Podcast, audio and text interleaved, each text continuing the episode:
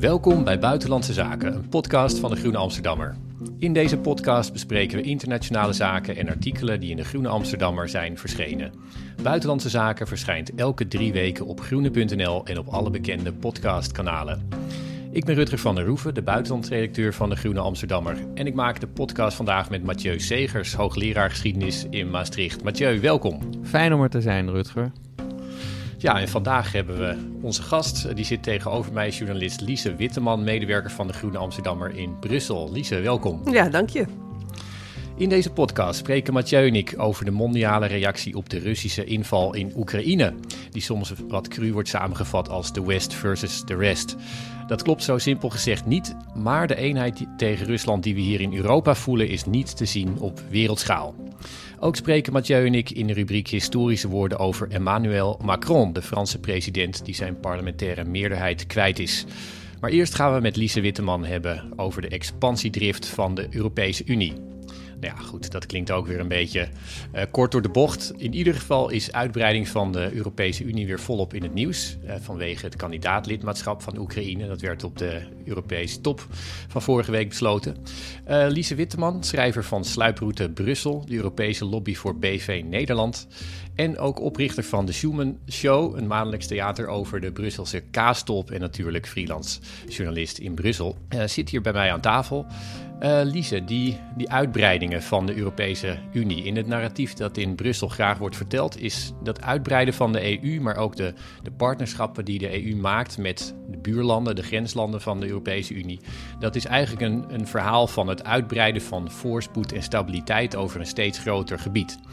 Uh, jij hebt veel geschreven over EU-uitbreiding. Hoe kijk je tegen dat algemene verhaal over uitbreiding aan? Nou, wat wel interessant is, is dat natuurlijk jarenlang uitbreiding een non-topic is geweest, maar dat je nu ziet hoe dat eigenlijk door pure geopolitiek uh, wordt ingegeven. En uh, ook dat nu de West-Balkan nu ook misschien toch weer uitzicht krijgt op ooit uh, uitbreiding. Het laat zien dat het al die verhalen over, het gaat over vereisten en voorwaarden en, en, en dat, dat, dat dat min of meer in de prullenbak kan, maar dat het uiteindelijk gaat over wat is de geopolitieke situatie en wat willen we met die landen als Europa. Um, ja, de, de verhalen over voorspoed en stabiliteit, dat is natuurlijk uh, aan de ene kant een heel waar woord. We hebben in Polen gezien hoezeer uitbreiding, hoezeer Polen bij de EU zo'n land heeft geholpen. Maar het is geen gegeven. En het is ook. Uh, we hebben ook in andere landen gezien dat uh, er heel hard gewerkt moet worden, moet blijven worden aan democratie en rechtsstaat om ervoor te zorgen dat die beloftes ook worden ingewilligd. En uh, in sommige landen heb je juist gezien dat, omdat daar niet genoeg werk van wordt gemaakt, dat de situatie is verslechterd sinds de toetreding. Dus nu Oekraïne, als die er inderdaad bij gaat komen, dan hoop ik dat we van die lessen hebben geleerd. Ja, ik heb daar eigenlijk twee, twee vragen bij. De eerste is over dat, dat Brusselse verhaal, zeg maar, als we daar nog even bij blijven. Um, is het zo dat in Brussel mensen makkelijk afstappen van dat verhaal? Van ja, het gaat om om vrede en voorspoed. En dat, nou ja, meer al, laten we zeggen, de, de lijn uh, von der Leyen van dit is geopolitiek, we winden er geen doekjes om. Uh, Poetin heeft dat al heel lang gezegd, van ja, de uitbreiding van uh, de Europese Unie is politiek. Dat is helemaal niet iets wat, wat puur gaat om, om stabiliteit brengen enzovoort. gaan mensen in Brussel daar, daar makkelijk in mee? Zeggen ze dan nu, ja, nee, dat, dat klopt, dit is, dit is geopolitiek en dat verhaal van dat, ja, die vredeszone dat, uh, dat, is, uh, dat staat nu op plan 2. Ik heb niet heel Brussel gesproken, maar over het algemeen zie je natuurlijk wel dat geopolitiek is heel erg hip. Hè? Waar jarenlang ging het alleen maar over, de Europese Unie mag alleen maar een soort economisch bolwerk zijn of in ieder geval een soort samenwerkingsverband. Gaat het nu echt altijd maar over hoe verhouden wij ons als EU tot de rest van de wereld. En daarin past dit verhaal natuurlijk prima en is het helemaal in de tijdgeest waar de Europese Unie en ook het voorzitterschap van von der Leyen zich heel erg op richt. Ja, en dat, dat tweede aspect wat jij noemde, dat, is, uh, dat wordt wel backsliden genoemd volgens mij. Dat, dat landen, nou ja, als ze eenmaal over de drempel zijn, dan, uh, dan gaat het slechter. Welke, welke landen hebben we het dan over? En, en zie jij dat gevaar ook straks ja, in een mogelijke toekomst bij, uh, bij Oekraïne gebeuren? Ja, dus dan hebben we het echt over landen als Roemenië, Bulgarije, Malta, nou Hongarije als meest in het oog springende voorbeeld. Het grote probleem is toen zij, eh, nou wat is het, bijna twintig jaar geleden toetraden tot de Europese Unie, is dat zij natuurlijk niet. Uh, zij moesten toen aan een serie eisen voldoen, maar als ze eenmaal binnen waren, dan waren die eisen er niet meer. Je hoefde niet meer aan die eisen te blijven voldoen. En uh, dat heeft ertoe geleid dat als je bijvoorbeeld misbruik maakte van EU-fondsen en, en, en geld doorspeelde naar je vriendjes, um, waardoor je je eigen macht nog eens kon, verder kon versterken, uh, dat er helemaal niks was eigenlijk wat de e-, Europese Unie kon doen om dat tegen te gaan. En um, uh, dat heeft ermee te maken dat als zo'n land eenmaal binnen de EU is, het kan meestemmen over nieuwe voorstellen.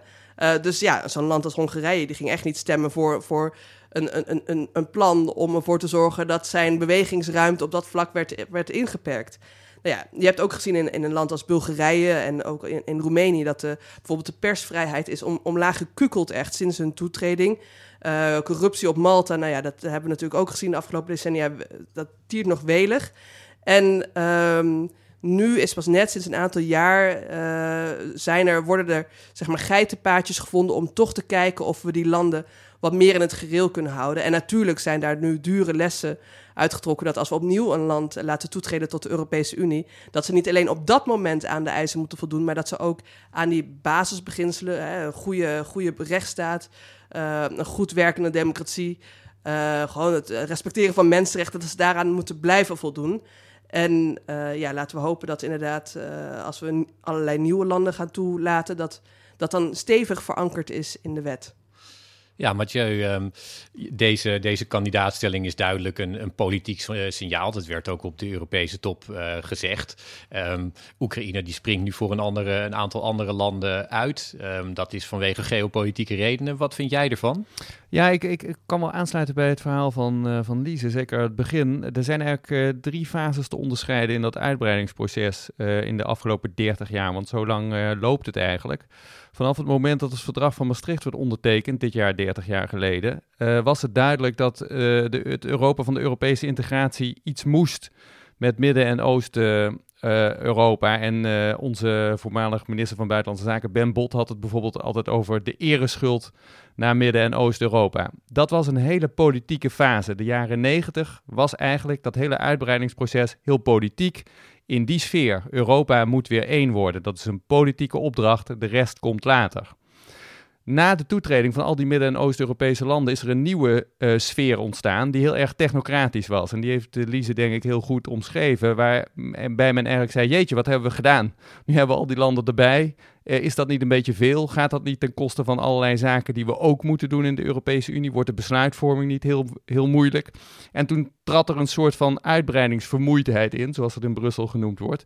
Uh, en ging men heel erg zitten op een soort uitstel-afstelpolitiek. Dus we maken de conditionaliteit, de criteria zo uh, strikt dat het moeilijk wordt om nog toe te treden. En, um, en eigenlijk gebeurt dat ook met de landen die sindsdien, na die grote eerste golf, uh, hebben proberen toe te treden. Er zijn maar mondjesmaat toegelaten. De meeste zijn in de wachtkamer gezet. En het meest evident is dat in de, in de westelijke Balkan. Nou, die uitstel-afstel-politiek, die focus op die technocratie en beleid, die is nu weer in de, in, de, in de kast gezet. Vanwege de omstandigheden op dit moment, die ultiem geopolitiek zijn. En nu komt als het ware de oude politieke opdracht weer boven. En ik denk in zekere zin is dat ook gezond. Want dat uitbreidingsproces, jij zei het al, uh, Rutger, is natuurlijk altijd een politiek project geweest. Hoewel wij daar misschien anders over zijn gaan praten de afgelopen tien jaar, is dat, uh, heeft dat aan de aard niks veranderd. En je hoeft alleen maar naar het perspectief van buiten de EU te kijken om te weten dat dit een ultiem politiek en ook een ultiem geopolitiek project is. Want dit is de grootste expansie van een invloedssfeer uh, die we de laatste uh, decennia in de wereld gezien hebben. En dan ook nog op vrijwillige basis. Dus dat, uh, dat is gewoon een politiek project. Ja, ik, ik heb daar wel nog een, nog een vraag over aan, aan jou en, en Lies eigenlijk. Tegelijk, ik weet niet wie het, op, wie het op wil pikken, maar jullie, jullie zeiden allebei eigenlijk van ja, um, zo, zo, zo vat ik het maar even samen. Ja, het werd stil rond uitbreiding en het... Um, de, zeg maar, het werd minder, minder politiek, maar we hebben gezien bij dat associatieverdrag uh, met, met Oekraïne wat werd, wat werd getekend. Ja, de Europese Unie heeft associatieverdragen met allemaal landen, Tunesië en zo. Maar goed, dat werd toen juist heel erg politiek. En het feit dat er, dat er geen, geen tempo in die uitbreiding zat. Er ging af en toe een landje bij, maar dat was ook politiek. Dat ja. had te maken met ja, wat we de rechtspopulistische golf kunnen noemen in, uh, in, in democratieën in Europa. Dus dat is, dat is omgedraaid door die, door die inval in Rusland. Maar politiek was het altijd. Of zie Ja. ik dat nou verkeerd? Nou, misschien heel kort daarop. eh, het, het, was, het was geopolitiek, het werd binnenlandse politiek. Hè? eh, onder andere, eh, ja, illustratief daarvoor is dat, dat referendum wat je noemt. En het is nu weer buitenlandse politiek geworden. Dat, dat zie je eigenlijk in de argumentatie. Dus buitenlandse politiek, binnenlandse politiek, nu weer buitenlandse politiek. Zo zou ik het willen samenvatten. Ja, Lies, zou je dat ook zo zeggen? Ik denk dat eh, dat is natuurlijk veel politieker geworden dan de Europese Unie het ook had bedoeld. Eh, dat, eh, dat heeft met name Nederland heel politiek gemaakt. Terwijl tot dan toe inderdaad dat soort associatieverdragen min of meer stilletjes werden gesloten. Maar door de opkomende euroskepsis toen inderdaad, die, die, die toen hoogtij vierde zeker, is dat een heel groot onderwerp geworden. En dat heeft meteen ook weer eh, behoorlijk de deur dicht gedaan voor andere, andere landen om daar, om daar vooruitgang te boeken. Het liet wel zien dat toen in ieder geval de trend om, om landen toe te laten zich tegen hen keerde. Oké, nou en eventjes over die, over die uitbreiding zelf. Hè. We hebben dus, je zou twee perspectieven erop kunnen nemen. Het ene is van, nou, eh, is het goed voor het land zelf? Daarvan was het idee altijd van, ja, evident is het goed, natuurlijk. Het is fantastisch. Daar ga ik nog even over vragen, want daar heb jij dus wel kanttekeningen bij. Het andere verhaal is van, ja, is het goed voor de Europese Unie zelf? Ehm, wat het eerste betreft, welke, welke lessen kun je trekken uit die toetreding van, van nieuwe EU-landen eigenlijk over, die, over hoe goed dat dan is voor henzelf? En kun je ook dan eh, zeg maar dit tweede aspect erbij nemen, ehm, dat aspect van de Europese Unie zelf. Is dat inderdaad gevaarlijk eh, voor, de, voor de Europese Unie? Welke risico's kleven eraan? Ja, je trekt natuurlijk een land erbij dat, ehm, eh, waarmee je heel intensief gaat samenwerken, ook economisch gebied. En we hebben gezien destijds in de Balkanlanden die wel al toetraden, ehm, dat ook bijvoorbeeld eh, dat de toegang van westerse bedrijven tot die economieën en, eh, en, en de arbeidsmarkt die geopend werd, ook voor grote schokken zorgde. Dat eh, eh, opeens de lokale bedrijven zich daartoe moesten zien te verhouden. Het was toch ook, hè, het is ook een liberale zone die je creëert. En ehm, ik hoop dat, want daar hebben we het eigenlijk niet zoveel, zo over, dat we daar ook wat meer over na zullen denken in de toekomst. Stel dat we die markten zo openstellen. Wat betekent dat, dat voor het lo- lokale bedrijfsleven? Hoe gaan we voorkomen dat zeg maar, alles wat daar eh, nog van enige waarde wel was, eh, meteen failliet gaat of wordt overgenomen? Hoe gaan we voorkomen dat eh, mensen. zeg maar, dat er een brain drain eh, plaatsvindt naar het westen. Dat mensen worden uitgebuit. Arbeidsmigranten hebben we natuurlijk enorm gezien de afgelopen jaren. Eh, wat, er, wat er voor problematiek nog eh, rondleeft. Dus dat zijn allemaal vraagstukken waarvan we in het verleden hebben gezien ehm, dat dat mis kan gaan. En waarvan ik dus hoop dat, eh, daar wordt nu niet zo over gesproken, dat daar ook goed over na wordt gedacht. En bovendien natuurlijk, ehm, ja, het idee is dat er komt meer welvaart. eh, w- normaal gezien zorgt meer welvaart ervoor dat er ook minder corruptie is. Hè, dat het beter gaat met, met, met een land ook in, in democratisch opzicht. Maar dat is geen gegeven. Weet je, als je op een gegeven moment inderdaad eh, een leider treft die op, op, op, op ieder mogelijke manier eh, die EU-fondsen naar zijn hand weet te zetten, eh, die zich helemaal niks aantrekt van, van de basiswaarden van de Europese Unie, dan moet je daar wel wat tegen kunnen doen. En daar zijn nu wel stappen gezet de afgelopen jaren. Ik ben er nog niet van overtuigd dat dat nu waterdicht is. Dus ehm, eh, dat moet goed in de gaten gehouden worden om ervoor te zorgen dat inderdaad persvrijheid, eh, de, positie van de rechters, eh, de bestrijding van corrupties, corruptie, dat dat alleen maar eigenlijk een opwaartse trend zou mogen zijn. Eh, ook omdat wij zo meteen zaken gaan doen, hè, letterlijk, economisch gezien, politiek gezien, met dan een nieuw land, dat, dat ook inderdaad dwars kan gaan liggen. We hebben gezien hoe Hongarije en Polen nu bijvoorbeeld met de, met de winstbelasting, hè, ook heel vervelend kan zijn eh, bij dingen die toch moeten gebeuren. Dus ja, dan is toch de grote vraag, hoe ga je daarmee om? Hoe ga je ervoor zorgen dat die nieuwe landen niet eigenlijk eh, de toekomst van de Europese Unie en de kant die we op willen gaan met de Europese Unie gaan frustreren? Dus dat zijn allemaal best wel grote vraagstukken. Eh, Oekraïne zit natuurlijk nog niet in de Europese Unie, Moldavië ook niet. Maar waar wel ditmaal hoop ik van tevoren goed over na wordt gedacht, in plaats van dat we achteraf proberen uh, de, de, de mazen maar te ja, dichten. Je, je, noemt het vraagstukken, maar in feite is het zo dat in de huidige opzet uh, is er gewoon geen antwoord op. Dus we kunnen wel erover na gaan denken, maar uh, een land als het over de drempel is, heeft het vetorecht en daarmee is het zo ongeveer klaar. Nou, we hebben gezien. Um, ik bedoel, ik beschouwde het Nederlandse praten over, over uh, corruptie en rechtsstaat in Oekraïne eigenlijk een beetje als een, ja, toch een soort schaamlab. Uh, Mark Rutte was gewoon erg beducht voor binnenlandse politieke onrust, dacht ik. Maar ja, de eerlijkheid gebied te zeggen dat voor de inval door, door Rusland was Oekraïne, was Zelensky zelf ook wel ja, politiek aan het opereren op een manier waarvan veel mensen ja, hun wel, wel twijfels hadden. Ik bedoel, hij had, een, uh, hij had processen tegen mensen, tegen de vorige president en uh, proces, ja, uh, processen die, die toch een beetje politiek gemotiveerd leken. Er zijn anticorruptie maatregelen, die, die gingen toch eigenlijk, ja, hadden niet zoveel succes als hij, als hij zou willen. Dus die, ja, die zorgen die zijn toch wel reëel. En eigenlijk is in de huidige opzet kun je daar dan, als een land eenmaal lid is, gewoon niks tegen doen, toch? Nee, maar goed, Oekraïne is nog niet lid. Uh, en ook los van Zelensky, uh, corruptie zit ook wel... Ja, dat is naar om te zeggen, maar in de cultuur is er is een andere manier van omgaan met hè, wielen en dealen en, en, en, en wie, uh, wie help je. Het is, het is gewoon een ander, andere manier van denken daarover. Dus um, ik zou zeggen, juist omdat, we nog, omdat Oekraïne nog niet in de Europese Unie zit, is dit een mooi moment om ook als we gaan over die andere West-Balkanlanden bijvoorbeeld gaan praten, om dat voortijdig op te lossen. Oké, zeg, en Mathieu, die, we hadden het net over de, over de politiek die altijd rondom de uitbreiding hangt van de Europese Unie. En in die, in die politiek, zeg maar, die, die eromheen hing, had Groot-Brittannië altijd een grote plaats. Ik, ik bedoel, ik, ik vat het ongetwijfeld veel te, veel te kort door de bocht samen. Maar eh, volgens mij was het toch zo dat Groot-Brittannië altijd zei: ja, zoveel mogelijk landen erbij. Met als gedachte in het achterhoofd van, nou, als de Europese Unie zeg maar steeds meer verwatert dan wordt het ook eigenlijk minder, minder belangrijk en minder machtig. En ja, Groot-Brittannië zat toch grotendeels bij de Europese Unie om de hele tijd een anker uit te werpen en te zorgen dat het de Europese integratie uh, ja, vooral niet zo, uh, zo diep ging als uh, die Fransen en Duitsers maar wilden. Um, hoe, hoe gaat die, die politiek nu, nu veranderen? Nu, ja, nu Groot-Brittannië eruit is en nu Rusland Oekraïne binnengevallen is en we opeens weer een heel ander geopolitiek perspectief daarop hebben?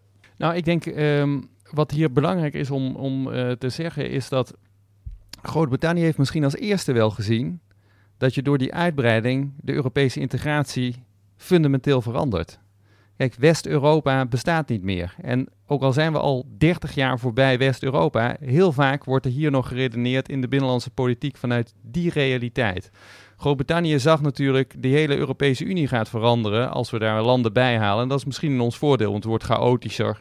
En dus minder eenrichtingsverkeer richting allerlei federale, federale uh, aanvechtingen in Frankrijk en Duitsland, zoals je al zei. Uh, en daar zijn wij voor als, als Groot-Brittannië. Dus in die zin hebben zij dat, denk ik, snel gezien. Nu is de situatie natuurlijk zo dat die uitbreiding ook zonder um, Groot-Brittannië een vliegwiel krijgt. En dat komt door de geopolitieke uh, toestand. Dus wat dat betreft is, is Groot-Brittannië eigenlijk geen speler uh, op dit moment. Ik denk ook niet um, dat dat um, echt een, een, een, fundamenteel verschil gemaakt had. Uh, of ze er wel of niet lid waren geweest. Omdat die geopolitieke realiteit zo ontzettend dwingend is. Ook voor Groot-Brittannië zelf. Ik wil wel nog twee dingen zeggen over, over de, de voorgaande punten. Corruptie. Ja, corruptie hebben we ook uh, in gewoon de, de stichters hoor. Uh, dus uh, ik bedoel, Italië heeft ook best een, een uitdaging.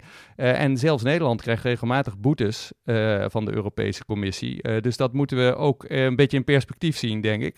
Wat ik wel helemaal met Lise eens ben, is dat er instructiemissies zouden moeten zijn vanuit de Europese Unie in landen die extra steun nodig hebben bij het aanpakken van, van corruptie. Uh, en dat dat een hele hoge prioriteit heeft. Het constant monitoren. Niet zo dat je als je de drempel over bent, dat je dan klaar bent. Integendeel, dan moet eigenlijk het werk echt beginnen. En uh, ik denk dat Lise een heel belangrijk punt aangestipt heeft, wat we inderdaad heel vaak uit het oog verliezen. Die interne markt, dat is het hart van de Europese integratie nog steeds. Daar gaat het om die vier vrijheden, maar niet alleen. Het gaat ook om het inkaderen van die vier vrijheden. Vrijheid van goederen, uh, vrij verkeer van goederen, diensten, kapitaal en personen. Uh, wat zijn de grenzen? Wat zijn de ethische grenzen? Wat zijn de grenzen voor wat betreft mensenrechten als je het over arbeidsmigranten hebt? Hoe voorkom je inderdaad dat vrij verkeer van kapitaal ertoe leidt dat Duitsers en Nederlanders de hele westelijke Balkan gaan opkopen enzovoorts? Dat is inderdaad de nieuwe fase uh, van de uitbreiding, zou je kunnen zeggen, waar handen en voeten aangegeven moet worden. Ik denk dat sommigen zich daar wel van bewust zijn in Brussel, maar lang niet iedereen iedereen en het, het zou een topprioriteit moeten zijn. Ja, nee, goed dat je het punt maakt. Kijk, laten we ook even zeggen van... Wij, we, we zeggen dan in Nederland van ja... Land, uh, hele grote bedrijven helpen hun uh, belasting te ontduiken is echt niet corruptie, maar je neefje nee, ja, een baan geven wel. Um, dus Zeker. daar gaan we heel streng op zijn. Maar goed. Um, en we hebben ook een rechtsstaatsuitdaging. Ja, dat, dat, daarmee bedoel je volgens mij institutioneel racisme. Als ik jou, jouw schrijfproductie van het afgelopen jaar mag, Zo is het, Rutger. mag geloven. Um, maar ik, ik bedoelde met mijn vraag ook te vragen naar de interne politiek in, in Europa. Naar hoe de grote landen staan ten opzichte van uitbreiding. Kun je daar iets over zeggen? Zeker. En daar hebben we eigenlijk best wel een, een, fundamenteel verschil tussen de grote landen. En laten we ons even beperken eh, ten behoeve van deze podcast tot twee: uh, Frankrijk en Duitsland. De man die uh, de meest warme omhelzing deed bij Zelensky was natuurlijk Emmanuel Macron. We kennen het, het is een van zijn talenten, dat hij op de juiste momenten uh, warme omhelzingen kan, uh, kan toepassen. Dat deed hij hier ook, maar daar moet bijgezegd worden, hoewel hij nu dan uh, in, in de media zichzelf port portretteert als de grote voorstander van de uitbreiding met Oekraïne, dat hij juist de president is geweest die de afgelopen jaren alles aan gedaan heeft om dat uitbreidingsproces eigenlijk op slot te zetten en ervoor te zorgen dat er in ieder geval geen nieuwe leden bij komen. Dus onder andere Noord-Macedonië en Albanië, die al heel lang in de wachtkamer zitten, hebben daar directe consequenties van ondervonden. Daar is, die zijn weliswaar uh, op, uh, in die kandidaat lidmaatschapstatus, maar er is geen enkele onderhandeling uh, met hen geopend. En dat kwam onder andere door Emmanuel Macron. Wat zit hier nu achter? Nou, de Fransen zien uitbreiding met Midden- en Oost-Europa eigenlijk als een Duits project. Dit is het achterland van Duitsland. Zo zien de Fransen het geopolitiek. Zij willen eigenlijk, voordat je verder gaat in die uh, sferen van Midden- en Oost-Europa uitbreiden met de oude Union Française. Dat is de Maghreb. Dan hebben we het over Marokko, Algerije, Tunesië. Uh, de Mediterrane Unie, die ooit door uh, Nicolas Sarkozy nog met veel aplomb ge gelanceerd is, is daar de laatste stuiptrekking van geweest. Maar dat betekent niet dat dat agendapunt in de Franse geopolitiek verdwenen is. Zij zeggen eigenlijk altijd voordat we verder gaan in die Midden- en Oost-Europese sfeer, eerst kijken naar de Mediterranee en dus uh, Noord-Afrika. Uh, dat heeft natuurlijk te maken met het soortelijk gewicht van Frankrijk in die uitbreidende Europese Unie. Dat neemt af naarmate die verder naar het oosten uitbreidt. Wordt Frankrijk minder belangrijk. Nou, dat is voor de Fransen iets wat natuurlijk niet te verkroppen is. Ze zijn niet voor niets la grande nation. Dan heb je de Duitsers. Ja, die zijn natuurlijk juist bezig met dat achterland in Midden- en Oost-Europa, waar de Duitse cultuur tot ver in ook Oekraïne. Hè. Kijk naar een stad als Lviv, waar Duits een, gewoon een vrij dominante taal is als, uh, als tweede taal of als derde taal. Dat hoort eigenlijk allemaal cultuurhistorisch ook bij dat, uh, bij dat Duitse achterland. En daar zit dus een veel diepere verbinding, ook politiek, maar ook historisch, uh, met, met je inspannen voor uitbreiding in die richting. En dat heeft natuurlijk ook voor Duitsland allerlei economische voordelen die te maken hebben met schaalvergroting. Um, en ze kunnen daar rekenen op, op, op, op oude allianties, zoals bijvoorbeeld de alliantie met Oostenrijk, die zich ook altijd heel erg inspannen voor uitbreiding naar de Balkan, vanwege de oude banden die daar liggen, economisch, cultureel en historisch, vanuit het Habsburgse Rijk. Dus hier zie je eigenlijk twee geopolitieke visies tegenover elkaar staan, die altijd voor grote spanningen zorgen. En dat zal ongetwijfeld ook zo zijn in de uitwerking van, uh, van het verdere kandidaat-lidmaatschapsroute van, uh, van Oekraïne. Ja, nou, we, we, hadden het net eventjes kort over de grote drie van de EU. Dat was altijd uh, Frankrijk, Duitsland, uh, Engeland. Maar uh, nu is dat opeens Italië geworden in plaats van Engeland. Nou, die, die zijn gedraaid in hun mening over Oekraïns lidmaatschap. Dat deden ze in de trein. Ja, waarschijnlijk van tevoren. Maar ze zaten daar samen in de coupé. Ik vond het wel grappig. Kennelijk zat ook de premier van, um, van Roemenië in dezelfde trein. Maar die, die mocht niet in dezelfde coupé. Ja, en um, Macron had een aparte coupé. Hè, want hij is natuurlijk een staatshoofd. En die anderen zijn maar regering regeringsleiders. Dat is wel oh. een verschil. Ja, nee, dat moest wel duidelijk worden gemaakt. Maar goed, het was een, een, verrassing voor mij dat ze, dat ze draaiden. Maar het was nog een veel grotere verrassing voor mij dat, dat Poetin um, ook draaide. Die zei op het uh, economisch forum in Sint-Petersburg, zei hij zo achterloos van... ja, ja, de Oekraïners mogen lid worden van uh, de Econo Economische Unie. Wat ze willen, dat, uh, dat vinden we natuurlijk goed. Um, ja, Lise, het past toch totaal niet bij hoe Poetin altijd heeft aangekeken tegen die partnerschappen die de Europese Unie aanbood en aanging met voormalige landen van de Sovjet-Unie? Ja, ik brand mijn vingers er niet aan om, om te begrijpen wat er in Poetins hoofd omgaat, sowieso. Maar ik kan wel zeggen inderdaad dat we de afgelopen uh, 12, 14 jaar is de Europese Unie is een Eastern Partnership aangegaan met een uh, zestal uh, voormalig Sovjetlanden, waaronder Oekraïne, Georgië, Moldavië. Um, en het idee was, dat was eigenlijk een soort reactie op Rusland, die toen uh, had geblokkeerd dat Georgië en Oekraïne NAVO-lid zouden worden. Toen hadden Zweden en, god wat was uit Zweden en nog een Polen volgens mij, hadden geïnitieerd van, hè, nou ja, oké, dan geen NAVO-lid, maar laten we ze dan in ieder geval op een andere manier wat dichter bij, bij Europa halen. En, en op, op, op een andere manier toch die banden aanhalen. En dat deden ze dan via het Eastern Partnership. en dat hield eigenlijk op in, ja, als je gewoon puur kijkt naar wat is het? Zijn het nou, subsidies, leningen naar, naar die landen? Uh, helpen de economie te versterken, de rechtsstaat te versterken? Uh, gaat landbouwgeld heen? En allerlei ja, een beetje pro-Europese projecten. Zeg maar scholing voor journalisten, allemaal dat soort zaken. Maar Rusland heeft dat wel van meet af aan geïnterpreteerd als een soort toch poging van de EU om een invloedssfeer in die voormalige Sovjetlanden uh, te vestigen. Dat heeft de Europese Unie weer ontkend, waarvan ik ook denk, ja, god, uh, laten we het is niet helemaal onwaar misschien.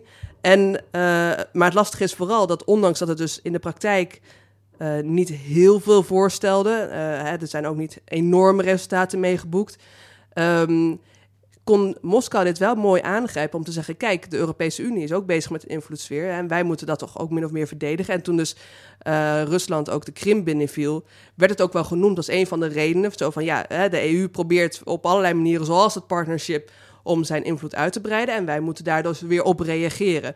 Dus het was, ja, het was geopolitieker werd het dan het misschien uh, heel concreet als je kijkt naar waar ging het nu precies om uh, bedoeld is. En inderdaad, in die context is het raar als Poetin nu weer zegt van ja, het maakt me allemaal niet uit uh, wat Europa doet ten, ten opzichte van die Sovjetlanden. Dat, ja, dat, dat, staat er haaks op. Dus nogmaals, ik snap er ook niks van. Nou, ik, ik wil er wel iets aan toevoegen, want ik, ik, ik, begrijp er misschien wel iets van. Er is altijd een subtiel verschil geweest in Poetin zijn uh, retoriek als het ging over uitbreiding.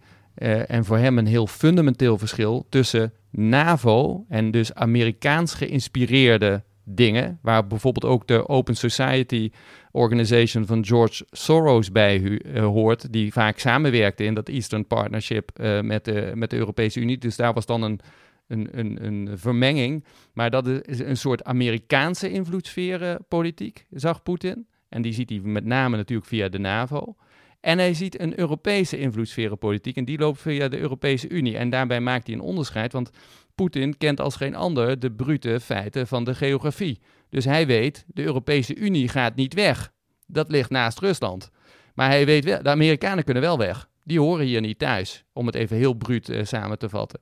Dus du moment dat hij ziet dat er een transatlantische of Amerikaanse sponsor zit achter uitbreiding of invloedssferenpolitiek in die regio tussen Rusland en de EU, dan is hij daar falikant op tegen, tot op de dag van vandaag. Als het alleen over de Europese Unie gaat, die natuurlijk ook uh, in hard power heel veel minder voorstelt, zal ik maar zeggen, dan de NAVO, dan is Poetin vaak uh, veel uh, genuanceerder, om het maar met een mooi woord te zeggen. Je zou kunnen zeggen, wat minder duidelijk. En dat, daar, daar past deze opmerking ook in, omdat hij weet, ik moet me op een gegeven moment verhouden tot de Europese Unie. Als ik die niet helemaal kan veroveren, moet ik me er tot toe verhouden. En ik denk dat uh, dat, dat de, de, realistische lijn is die hij kiest. En hij maakt dus ook altijd een verschil tussen die transatlantische kant en die Europese kant als het gaat over hoe ernstig hij de bedreiging van de uitbreiding neemt.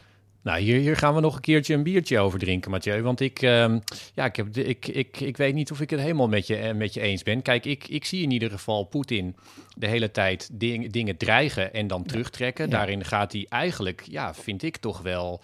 Um, ja, is hij niet doet hij eigenlijk iets atypisch. Ik bedoel, hij heeft gedreigd dat als landen Oekraïne zouden, zouden helpen, dan zouden er ernstige consequenties zijn. Nou, vervolgens deed heel Europa dat en deed hij uh, eigenlijk niks.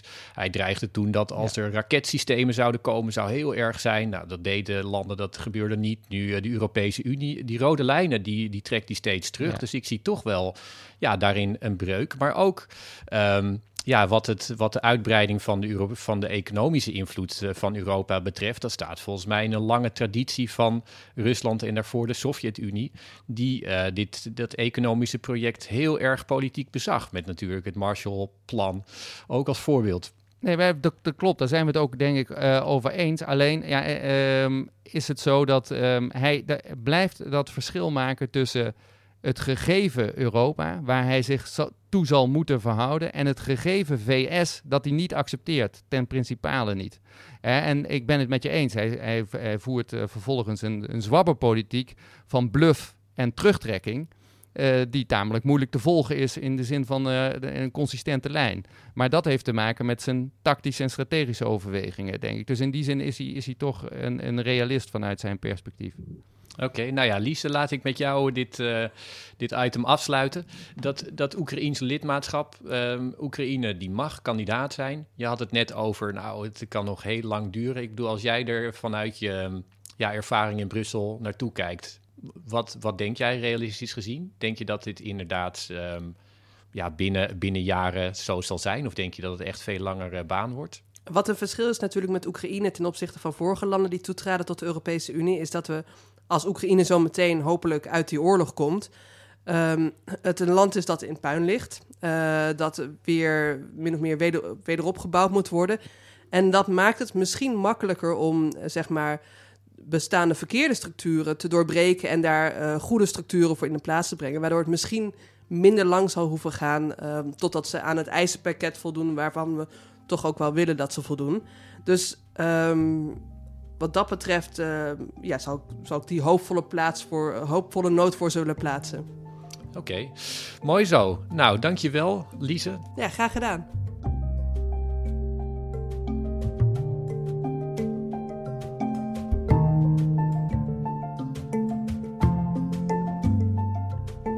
En dan nu, historische woorden, onze rubriek waarin we een citaat bespreken van een politicus uit de afgelopen weken dat zomaar historisch zou kunnen worden. We luisteren naar Emmanuel Macron, de president van Frankrijk. Pour agir dans votre intérêt et dans celui de la nation, nous devons collectivement apprendre à gouverner et légiférer différemment.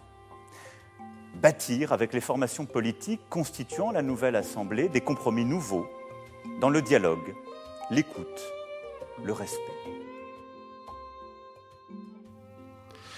Ja, hij vertelde daar dat, uh, dat, dat, hij, uh, dat heel Frankrijk opnieuw moest leren regeren, um, uh, consensus bouwen. dat waren, was allemaal vrij ja, dramatisch, zoals hij dat, zoals hij dat vertelde. Um, om in jullie voordeel te handelen en die van de natie moeten we leren om anders te regeren, zei hij. En dat was nog mild. Er werd onder andere in de pers gesproken over een catastrofe en een onregeerbaar land. Ja, Mathieu, dat klinkt eerlijk gezegd um, een beetje melodramatisch. Ja. Een beetje eerlijk gezegd als aanstellerij als het erom gaat dat het betekent dat die steun moet zoeken bij andere partijen. Wat eigenlijk in de rest van Europa, zeg maar, coalitie bouwen een beetje standaard is. Mm -hmm. um, ja, waarom zien ze dat zo en denk je dat, die, uh, dat, dit, dat dit waar is wat hij zegt? Ja, uh, la société bloquée, dat is een, uh, een gevleugelde uitdrukking in Frankrijk. Namelijk dat alles vastloopt zodra het parlement greep krijgt op de politiek. En dat is inderdaad heel anders dan in de rest van Europa. Want in de rest van Europa wordt toch vaak gezegd... ja, juist het parlement moet leidend zijn in allerlei uh, uh, uh, zaken... als het gaat over coalitie bouwen, regering vormgeven, beleid uitstippelen. In Frankrijk is dat niet zo. Men heeft daar het trauma van de Vierde Republiek. Uh, dat was eigenlijk uh, de, de, de staatsinrichting die functioneerde tot, uh, tot aan de Algerijnse oorlog. Toen Charles de Gaulle er kwam en de Vijfde Republiek stichtte. En een heel presidentieel stelsel invoerde. Waarbij eigenlijk heel veel macht, ook politieke macht, expliciet bij de president ligt en niet bij het parlement. Nou, dat was vanwege dat trauma met de Vierde Republiek, want Frankrijk was onregeerbaar uh, volgens uh, de analyses in de jaren 50 uh, en, en de tweede helft van de jaren 40, vanwege ehm, de macht van het parlement. En het parlement was zo verdeeld dat er niks gebeurde en dat, dat je dus terecht kwam in een société bloquée, een geblokkeerde samenleving. Nou, dat is het, dat is het trauma wat Emmanuel Macron hier tussen de regels oproept. Hij zegt, daar moeten we niet naar terug. En door de parlementsverkiezingsuitslag van afgelopen week is het natuurlijk zo dat het parlement nu een greep krijgt op zijn presidentschap. Hij is de absolute meerderheid verloren. Hij moet gaan samenwerken. Er moet misschien een andere premier komen. Dat is vanuit een linksblok. Dat linkse blok is ook weer gefragmenteerd. Daar is niet duidelijk wat echte prioriteiten zijn. Het is ook niet duidelijk welke prinsen van de Vijfde Republiek naar voren geschoven gaan worden en prinsessen om posities in te gaan nemen in die regering onder president Macron. Het is niet duidelijk waar de spanningsvelden allemaal zitten met het en marche van Macron en de andere middenkrachten binnen de Sociaaldemocraten en Christendemocraten. Kortom, dit is een klassieke Franse chaos. En in dat opzicht heeft Macron wel een punt. Want dit gaat ertoe leiden dat het hele programma wat hij geschetst heeft in de presidentsverkiezingen niet op die manier uh, kan worden uitgevoerd. Hij zal daar op een hele nieuwe manier naar moeten kijken. En wat hij nu eigenlijk in deze uh, toespraak volgens mij probeert, is te zeggen: we moeten niet terug naar de Vierde Republiek. Uh, en de chaos van de cohabitation, zoals we die af en toe hebben meegemaakt in de Vijfde Republiek. We moeten dit op een, als een kans zien, zal ik maar zeggen. En ik kan u leiden, Frankrijk, om deze kans te benutten. En dat hoort een president in Frankrijk ook te doen, dit soort. jij noemt het melodramatiek. Misschien is het bombastisch, maar het is in ieder geval Frans. Ja, nou, ik, ik denk ook wel dat het historische woorden misschien zullen zijn omdat hij er vaak aan uh, herinnerd zal worden. Dat denk ik ook. Omdat, omdat mensen zeggen, ja, je zou toch een nieuwe, nieuw, nieuw gaan regeren, een nieuwe stijl regeren. En ik denk dat hij dat helemaal niet, niet kan. Ik bedoel, uh, hij had ongelofelijke moeite om niet meer als een soort ja, zonnekoning uh, op te treden. En ik denk dat, dat dat opnieuw leren regeren, ik zie het hem niet doen. Maar wie weet kan hij zichzelf uitvinden. Dat gaan we dan in ieder geval maar uh, volgen. Daar zijn Fransen wel weer nieuwe ideeën. Daar zitten ze nooit verlegen om. Dus uh, het wordt, worden spannende tijden in de Franse politiek.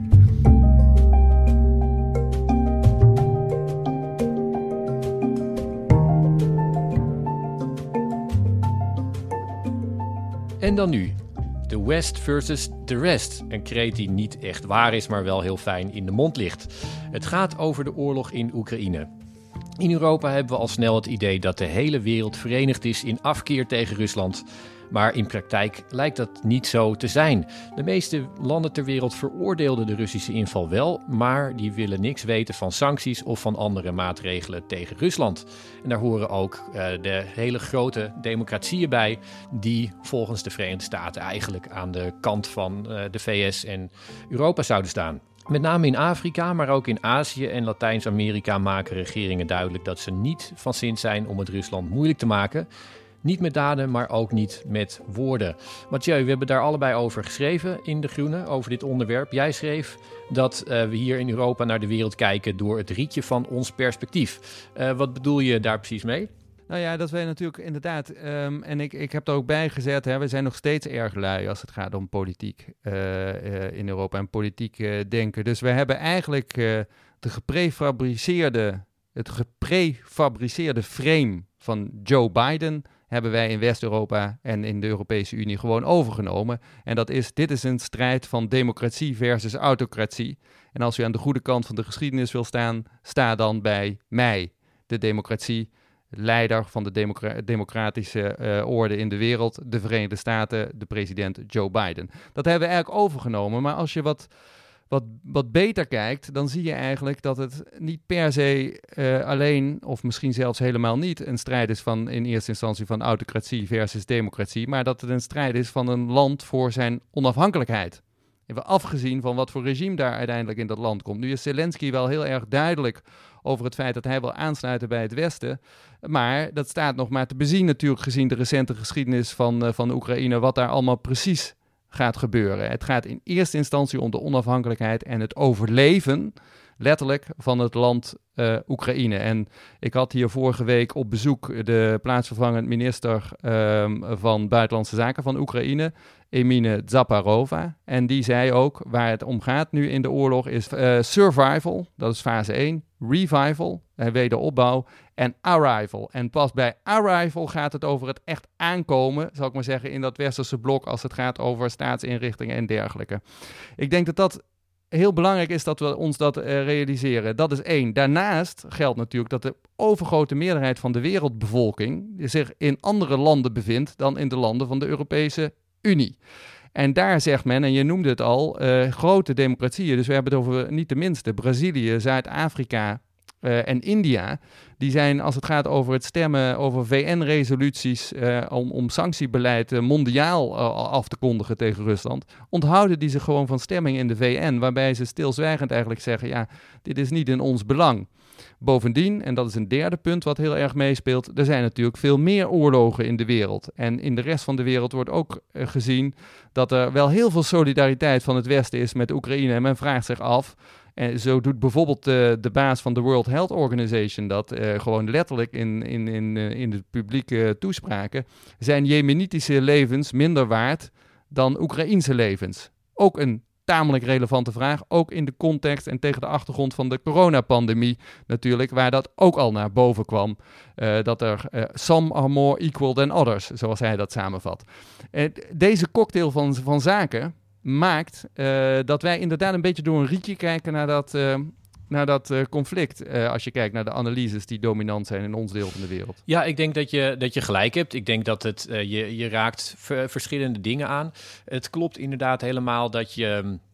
Uh, dat die, ja, die, uh, die, die, boodschap die, die wordt verkondigd, die is ook niet helemaal consistent. Wij vinden in West-Europa het heel erg logisch dat als je zegt, ja, je wil horen bij um, autocratie versus democratie, uh, en of, of Oekraïne vecht om deel te worden van Europa, dat dat, dat, dat ja, identieke dingen zijn. Maar dat is natuurlijk voor een land buiten Europa, is dat, betekent dat iets heel anders. Het, het, het tweede betekent zoiets van, nou, als het, een, het, als het gaat om lid worden van Europa, dan is het een regionaal oorlog. Uh, waarom moeten wij er dan zo mee, uh, mee, ja. mee, begaan zijn? En als je zegt het is, uh, het is democratie versus autocratie. Ja, dat was Bidens frame al lang, dat de wereld daarom draaide. En daar past dit mooi in. Maar um, die wereld is helemaal niet in, in praktijk zo verdeeld. En dat zien andere landen in de wereld ook. Maar ik denk dat het ook belangrijk is om te, te realiseren dat wat jij noemde, jij, jij hintte daar al naar wij, wij zijn heel erg geneigd om uh, op een morele manier naar dit conflict te kijken en ook onszelf te zien als een, als een waardegemeenschap van, van het Westen. En wij, wij staan in Europa voor bepaalde waarden. En dat is op zekere, op zekere zin ook wel waar. Maar um, in andere zin niet. Andere landen buiten Europa die uh, zijn misschien scherper om ons uh, te wijzen op inconsistenties in dat verhaal, maar zijn ook helemaal niet geneigd om dan te zeggen: ja, dit is echt moreel. Uh, dit, dit, is moreel van zo'n buitencategorie dat we hier heel erg uh, verontwaardigd over gaan zijn. Terwijl zij andere conflicten zien waar wij dan um, ja, niet, kennelijk niet verontwaardigd over zijn. En die kijken veel pragmatischer tegen dit uh, conflict aan. En hebben dan toch eerder zoiets van: nou, jullie mogen je zeg maar moreel veel drukker maken over dit conflict dan over anderen. Maar wij kijken er pragmatisch tegenaan. Hebben wij een belang erbij om Rusland te veroordelen en tot jullie kamp te, te, gaan behoren qua, qua sancties. Nee, dat is niet ons nationaal belang. Nee, precies. Dan zien ze ook dat belang niet om zich daarbij aan te sluiten. En ik weet niet hoe jij daarnaar kijkt, uh, Rutger, maar wat mij ook wel bezighoudt, zal ik maar zeggen, de geopolitieke calculatie. Dus als je van buiten Europa nu naar het speelveld kijkt van de internationale politiek, dan zie je dat Rusland in de rug gedekt wordt, stilzwijgend, maar niettemin heel consistent door China. Nou, dat is niet gering op de geopolitieke weegschaal. Vervolgens weet je dat uh, de Europese Unie eigenlijk niet kan zonder de steun, steun, van de Verenigde Staten. Maar daarbij geldt de vraag hoe lang hè, en hoe betrouwbaar is die steun van de Verenigde Staten op de middellange en lange termijn, gegeven de vorige president hoe groot is de kans dat daar chaos uh, ontstaat in zekere zin en dat die, die buitenlandpolitiek als eerste op de schop gaat, zoals we eerder gezien hebben de afgelopen jaren. Hoe, hoe kijk jij daar tegenaan, uh, tegen dit, dat Amerikaanse punt? Want dat zou de weegschaal wel enorm kunnen doen doorslaan in het nadeel van de Europese Unie. Ja, nee, daar heb je helemaal gelijk in. Kijk, Biden die is aan de, aan de macht gekomen en die heeft gewoon een, een soort van gezegd van Amerika is terug. Uh, goh, wat een nare nachtmerrie was dat. En we zijn daar eigenlijk in meegegaan van, nou ja, kennelijk is Amerika weer terug. Maar die, die twijfel is niet weg. Nee. En um, ja, dit zou voor voor de Europese uh, inspanning aan de kant van, van Oekraïne zou het, um, zou het echt een catastrofe zijn ja. als straks Trump weer aan de macht komt. Ehm, dus zeker die, ja, de, de, het, het toekomstperspectief van westerse eenheid is eigenlijk heel fragiel geworden. En daarmee ook, eigenlijk, ja, dat, dat grijpt weer terug op de thema's die we in het begin hebben besproken. De noodzaak voor de Europese Unie om ook geopolitiek te gaan bedrijven is daarmee ook veel groter geworden. En het andere thema wat je aanraakte, dat is ook nog wel interessant, want je noemde China. Kijk, China inderdaad dekt Rusland, maar tegelijkertijd is deze oorlog een groot risico voor China. Uh, China um, uh, is zijn hele, zijn hele eh, bestaan heeft China zich op het punt van non-interventie gezet, uh, gezet. Nou, de, de wereld wil nu, gelukkig zou je kunnen zeggen, grote delen van de wereld willen dit niet zien als een koloniale oorlog. Um, maar dat is het natuurlijk wel. En China wil ook Rusland niet uh, te openlijk steunen, te veel politiek kapitaal hierin steken. Dus heeft toch vooral landen zelf laten beslissen. Mm. Heeft. heeft um, wat ik erover lees, in ieder geval geen politieke druk uitgeoefend voor landen om Rusland nee. uh, niet te laten vallen. Dus dat is toch echt de beslissing van die landen zelf om, uh, om te denken: wij vinden dit niet uh, ons gevecht, zeg maar. Het is niet China die op de achtergrond daarvoor zit te drukken, hoewel ze natuurlijk wel duidelijk het voorbeeld geven van wij laten Rusland niet vallen. Je komt niet in de problemen, ja, zeg doen, maar, als je dat ook niet China doet. China doet natuurlijk wel actief mee aan het communiceren van het narratief dat er misschien een nieuwe wereldorde aanstaande is. Waarin dus de Verenigde Staten als het ware gelden als de outgoing uh, hegemon van de, van de, van de afgelopen uh, eeuw. Uh, en nu plaats moet maken vanwege verval dat daar intreedt voor een nieuw soort ordening waarin China wel een prominente rol denkt te spelen. Tenminste, dat communiceren ze in mijn ogen wel de hele tijd. Jazeker, ik was, ik was vorige week op een, uh, op een symposium over, over China en Afrika, heel interessant. En daar, um, daar wezen wetenschappers er ook op dat, uh, dat, ja, dat de eerste jaar van de coronapandemie echt een soort coming out is geweest voor China. In de zin ja. van dat China is gaan zeggen, ons model is het beste model. En uh, niet zozeer alleen in, in de zin van, nou, dit, dit werkt heel goed voor ons. Misschien is het ook wat voor jullie, maar echt heel zelfverzekerd op het wereldtoneel zetten. Um, het Amerikaanse model is achterhaald. Ja. Wij zijn het model van de toekomst. En in die zin een ja, systeemrivaal van Europa en de Verenigde Staten. Nou, dat heeft een beetje een knauw gekregen natuurlijk, doordat uh, China nu zelf zo worstelt met COVID. Maar het, het achterliggende ambitie is zeker niet anders om Amerika af te lossen. En hun in, indruk is ook nog steeds dat Amerika een neergaande macht is. En dat ze het in de 21ste eeuw gaan afleggen ja. tegen, tegen China. Nee, precies. Interessant.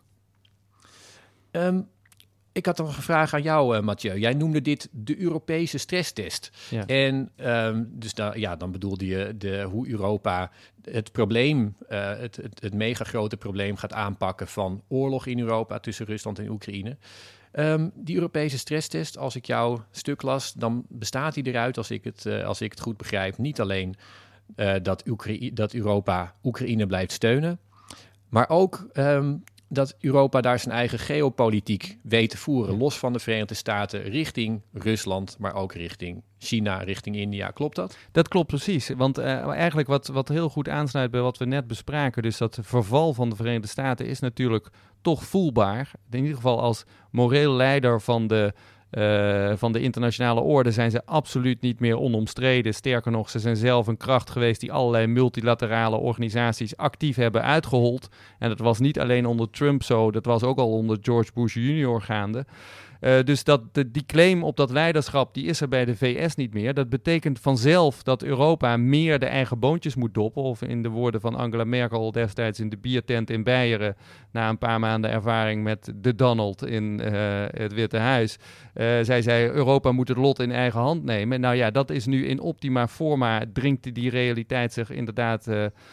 Aan ons op. En daar zit ook de grote uitdaging. Want Europa moet eigenlijk los van de VS, zonder dat partnerschap met de VS dat zo cruciaal is nu, te schaden en dat ook historisch heel belangrijk is en zal blijven voor Europa, toch een eigen lijn ook gaan kiezen als een eigen uh, mogendheid, zou je zeggen, een, een zelfstandige mogendheid in het spel van de internationale politiek. Dat is niet alleen belangrijk in die oorlog in Oekraïne, maar het is ook ongelooflijk belangrijk bijvoorbeeld op die westelijke Balkan, uh, waar we het ook eerder vandaag al over hadden, waar dus de, de wereldpolitiek samenkomt en tegenover elkaar staan. Daar staan China, Rusland, Saoedi-Arabië, de VS en de EU, die staan in Bosnië bijvoorbeeld tegenover elkaar.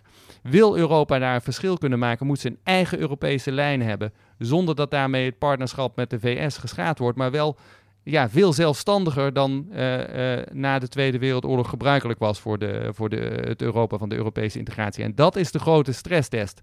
Kan Europa deze geopolitiek, politieke identiteit leveren op korte termijn? Want dat is natuurlijk wel wat gevraagd is uh, als je deze uitdaging ja, zuiver in kaart brengt. En ja, daar gaat het om. En ik denk dat wat is interessant om te zien dat Sommigen dat heel erg al verinnerlijkt hebben. Dus als je naar Ursula von der Leyen kijkt, die zit helemaal op deze lijn. Hè, met al haar uh, ook af en toe uh, bokkensprongen uh, die voor de troepen uit zijn en soms buiten de competenties. Maar zij zit helemaal op die lijn van wij moeten nu onder deze druk die geopolitieke uh, positie van Europa als een Europese positie gaan definiëren. Anderen, en dan kijk ik onder andere naar onze eigen premier, die zitten nog heel erg in, in de oude wereld, waarbij ze uh, ja, uh, vrolijk op bezoek gaan in Washington om daar te horen wat eigenlijk de bedoeling is. En um, dat spanningsveld, hè, dat zit door de hele Europese Unie op dit moment. En um, dat zal snel eigenlijk moeten uitkristalliseren welke kant het op gaat voordat ja, eh, om, om, om Europa in staat te stellen, het Europa van de integratie, om die eigen positie in te nemen. En dan moet het dus eigenlijk die kant uit van Ursula von der Leyen. Dus ik denk dat zij de early adapter is in dit verhaal en niet onze premier. Ja, ik, ik ben dat helemaal met je eens. Ik, uh, ik, ik schrijf het ook wel in, in de Groene Amsterdammer. Hè, ik, wij zijn historici en ik denk dat bij een historisch perspectief ook hoort dat je beseft dat historische periodes afgesloten kunnen worden en je nieuwe periodes ingaat. En ik denk echt dat het heel belangrijk is dat in de Nederlandse politiek, Mark Rutte, maar ook anderen, zich dat beseffen dat, we, dat die wereld niet terugkomt. die wereld waarin de Verenigde Staten de leider zijn en we gewoon uh, ons beschermd weten en dergelijke. Ja, en dat er maar, grote rampen gebeuren als je politiek van gisteren toepast op een politiek die niet meer de politiek van gisteren is. En dat is wat je natuurlijk ziet heel vaak. Men grijpt nog terug op succesformules uit het verleden die eigenlijk een bot mes geworden zijn. Ja, en, en wat interessant daaraan is, is dat die, die visie die erachter ligt, die is eigenlijk, komt die ja, toch wel een beetje overeen met hetgene wat, uh, wat Poetin vertelde in die hele boze reden waarin hij uitlegde dat hij, uh, dat hij Oekraïne ja, moest, uh, moest gaan bevrijden, moest binnenvallen op, op 24 februari. Maar hij zei, ja de werkelijkheid is aangebroken van een, uh, van een nieuwe multipolaire wereld. Nou, um, dat, dat is zo simpel gezegd niet waar. Ik bedoel, zoals hij dat zich voor zich ziet, dan heb je Latijns-Amerika als, als, uh, als regio en Afrika en dergelijke. Zo simpel is het niet. Het Westen heeft zichzelf echt weer heel sterk gemanifesteerd. Maar ja. dus denk ik wel waar in de zin dat Europa zichzelf los van de Verenigde Staten moet gaan bewegen. Ja. Ook vanwege die onbetrouwbaarheid. En daar hoort ook bij dat, dat wij niet meer um, accepteren van ja, de Verenigde Staten is de natuurlijke leider. En hoewel we zeg maar al die inconsistenties zien en ook de, uh, ja, de, de, momenten zien waarop de Verenigde Staten duidelijk tekortschieten op hun eigen standaard en die van ons. Hè. De Vietnamoorlog, Golfoorlog, uh, oorlog in Irak, dat waren allemaal dingen waar ja, eigenlijk de, de Verenigde Staten zeiden van ja, maar ons, ons ideaal is heel goed. En de economische macht van de Verenigde Staten, um, die uh, ja, compenseerde dat in de wereld dan en maakte toch dat dat verhaal een, uh, een verhaal bleef wat de Verenigde Staten bleven, bleven zeggen. Uh, die wereld die komt niet meer terug, waarbij eigenlijk dat Amerikaanse verhaal wordt ondersteund door een, door een overduidelijke economische macht. Ja. Daar staat nu die van, van, van China tegenover. En de woorden alleen, ja, die zijn niet sterk ge, genoeg. En Europa die zal in die, in die nieuwe wereld ook zijn eigen verhaal helder moeten gaan vertellen en daar, en daar naar handelen. En, en daar wil ik nog één ding aan toevoegen, uh, Rutger, want wat daar parallel speelt, en dat is ook door actieve politiek van de VS versneld, uh, de totale uh, erosie van de multilaterale orde. Hè, die onder Trump natuurlijk nog een extra dreun gehad heeft, maar die al tientallen jaren daarvoor ingezet was. Eigenlijk na het einde van de Koude Oorlog. Waarbij dus vroeger het zo was, en dan heb ik het over de tweede helft van de 20e eeuw, dat de Verenigde Staten die multilaterale orde als het ware als een extra vliegwiel had van het eigen leiderschap. Uh, dat nu helemaal weggevallen is. Er wordt door grote mogendheden, en dat is echt niet alleen Rusland, zoals we dus zien in de stemming in de VN, uh, maar daar hoort ook, hoort ook China bij, daar hoort ook India bij, daar hoort Zuid-Afrika, daar hoort Brazilië bij, worden gewoon vraagtekens gesteld bij eh, de waarde van die multilaterale orde. En dat is natuurlijk niet alleen het vliegwiel geweest van het Amerikaans leiderschap, het is ook de context geweest waarin het Europa van de Europese integratie heeft kunnen ontstaan. Dus die hele wereld van gisteren, die is al aan het ver- verdampen. Uh, en de verantwoordelijkheid voor wat er nog over is van die multilaterale structuren, en dat is nog best wel wat, die ligt steeds meer in Europa en niet in Washington. Ja, dus uh, Merkel die werd, al, uh, die werd al op het schild gehezen als, als degene waar, um, ja, waar de, de liberale wereldorde ja. op, op rustte, zeg maar. Nou, we hebben nu een. Um, Merkel niet meer, maar wel uh, de opvolgers. En daar zijn er, uh, is er niet meer eentje van, maar heel veel. Nederland hoort erbij. Ja. Dus ik, uh, en ik hoop dat Europa inderdaad weet, weet op te staan in het, in het moment. Dit is een gigantische historische verantwoordelijkheid op dit moment. We gaan dat denk ik heel, heel scherp volgen, Mathieu. Dat doen we.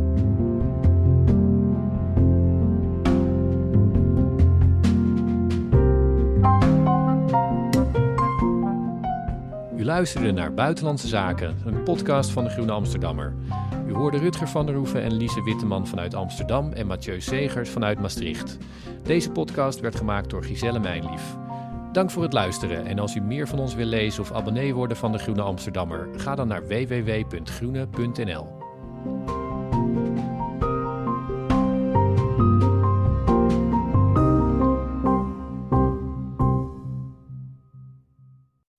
Goed. Hey, bedankt uh, Mathieu. Ik denk dat we aan het einde een, een, een, misschien een paar uh, luisteraars kwijtraakten voor wie het de meta was. En andere luisteraars die, die, die nog voegen een gaan terugluisteren. Dat denk ik ook. En die denken van, wauw. Dit zo, moet dit meer, is, meer, meer dit van is interessant. dit. Meer van dit. Ja, nou goed. Hey, uh, dankjewel. Ja. Was, uh, was super Jullie ook interessant. bedankt. Ja, het was echt een hele sterke aflevering. Oké, okay, nou, heel goed om te horen. Ik ga hem stoppen. Dan ga ik jou die Ja. files uh, transferen, Giselle.